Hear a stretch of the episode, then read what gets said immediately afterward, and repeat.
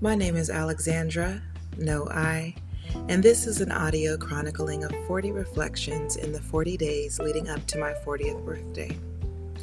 While I am speaking from my own perspective, I invite you to join me in reflecting, implore you to share with friends who may also benefit from this type of reflection, and simply extend the offering of an opportunity to be your best and most authentic self. Episodes in this 40 and 40 series will typically be less than 15 minutes and end with a question for you to ask of yourself. Please subscribe and return to join me in this journey as we build momentum along the way. Here we go.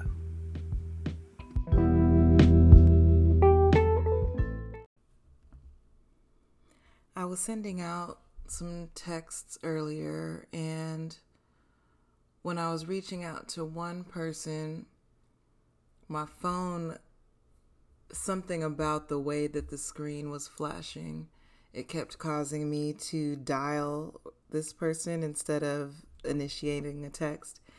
And the first time I tried to hang up really quickly, and then the second time I tried to hang up really quickly. but then the third time it happened, I was like, okay, clearly my phone wants me to talk to you. Um, so it wound up going to voicemail. And so I followed up with a text saying, you know, hey, I was uh, basically describing what happened and, you know, saying why I was reaching out in the first place. And then uh, my phone rang and they were calling me back. And uh, this is someone that I've had, you know, loose social ties with for, I mean, at this point, it's been over a decade. Um, and I, this might have been our first real one on one conversation. We've had some good, you know, conversations in group settings, but one on one, yeah, I do think this might have been the first one. And we were on the phone easily for over an hour. And it turned out that we'd been processing some similar themes in our lives. Um, and so I was kind of talking about some of uh, the thought patterns that led to episode one about, you know, past relationships and how they can make you kind of mm, sometimes how you see yourself, but not even how you see yourself as much as how people see you.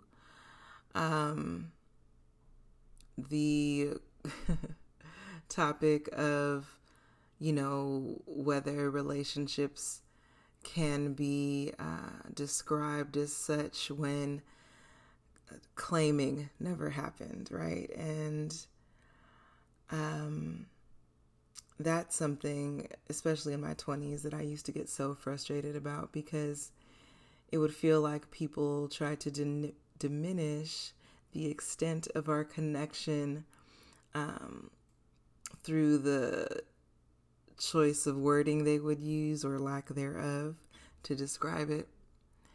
And as you know, as we get older and have different adjustments in perspective, and then, you know, our own individual evolutions,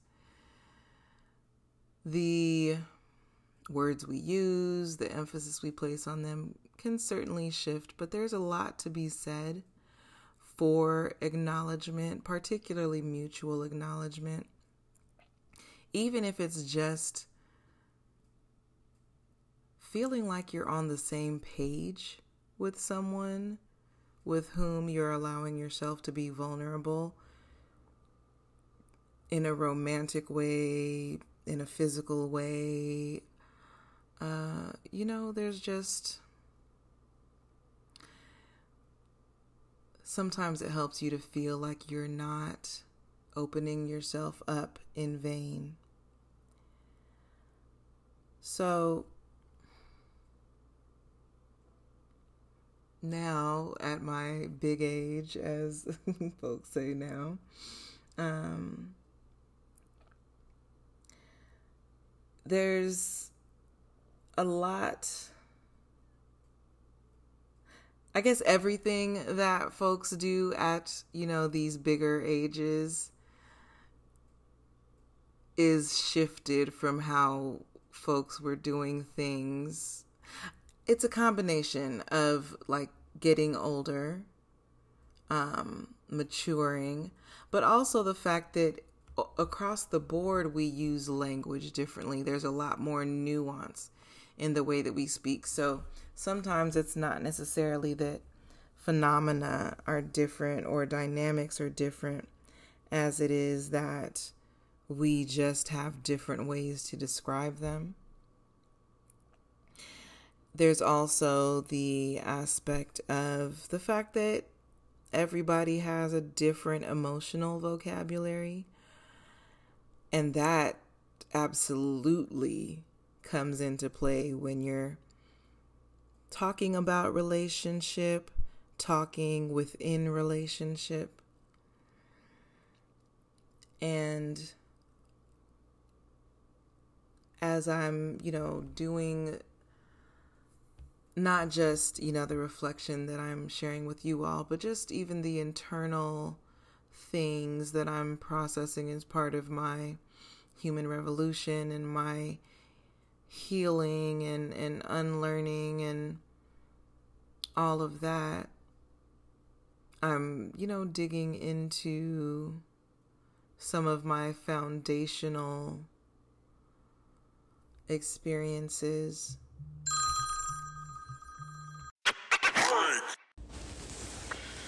In addition to the different emotional vocabularies that people have, or even before that, it's the emotional intelligence piece, emotional awareness, um, how tapped in a person is to their own emotions. And I do want to specify that because a lot of times when we talk about emotional intelligence, we're talking about how well a person reads others. But if you're not able to understand yourself, you can't communicate where you're coming from, you can't express where you're coming from.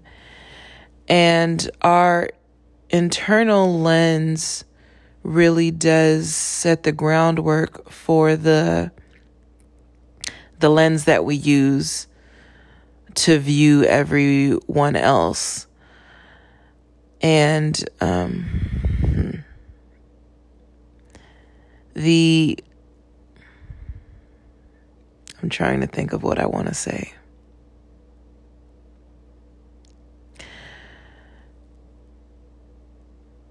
As we all try to, you know, figure this life thing out, figure out how we want to interact with people, figure out how we want people to interact with us,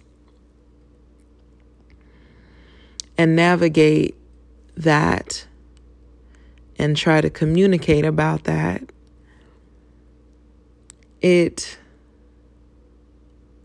clearly I'm already a person who's very deliberate in how I verbalize myself. And one of my biggest life lessons has been understanding that not everybody proceeds in that way, that as much time and energy I put into crafting my expression to be as, you know, clear and nuanced as possible. Not everyone is in a space or place to understand it, to receive it in the way that I intend it. And whenever you do any sort of work, right, and then it's not received in the way that you intend it, uh, I mean, there you can be, you can wind up frustrated. You can feel misunderstood. And I was clarifying to someone earlier that when I talk about my desire to be understood, sometimes it's less about whether a person understands what I said versus not wanting people to misunderstand. To perceive something that was not what I expressed or what I intended. And with the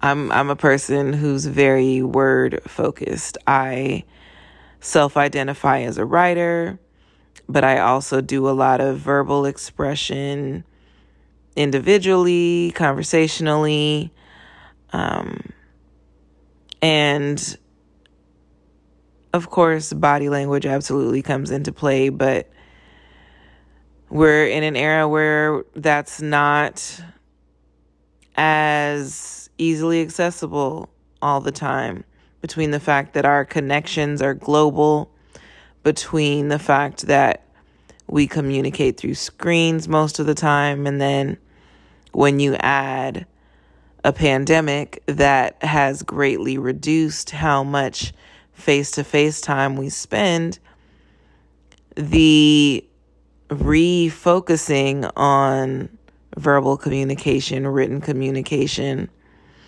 has been, you know, just drastically increased. And so when it comes to how we talk about our relationships, how we describe our relationships, it comes even more into play. I feel like a few, I couldn't tell you when it started because Auntie Alexandra is not necessarily in the loop. But at some point, a phrase was popularized that what's understood doesn't need to be explained. And for someone like me, I'm like, what do you mean? How can you understand it if you can't explain it?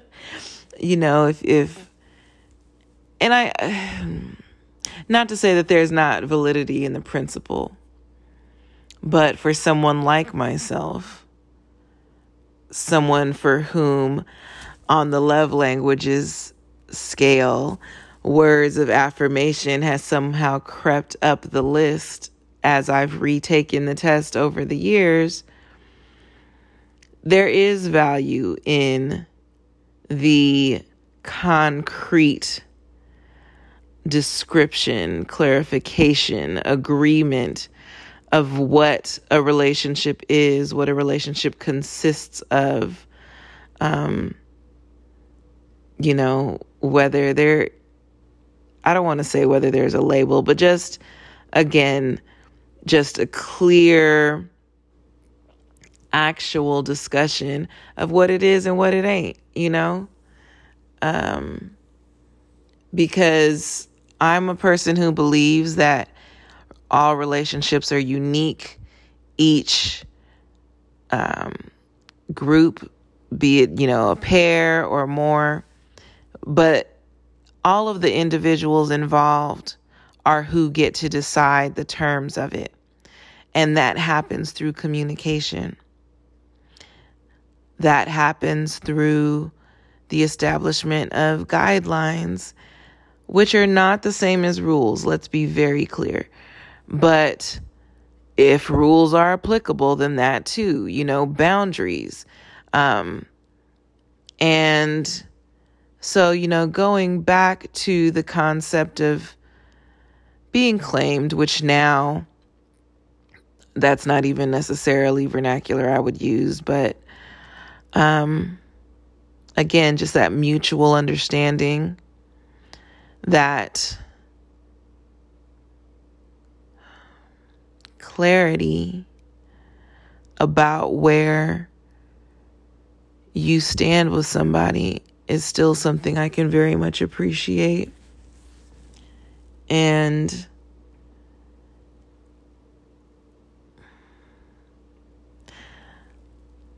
I'd like to ask you, where are you on that sort of thing nowadays? You may be a person who has always had very clear relationships where you knew when they started and ended.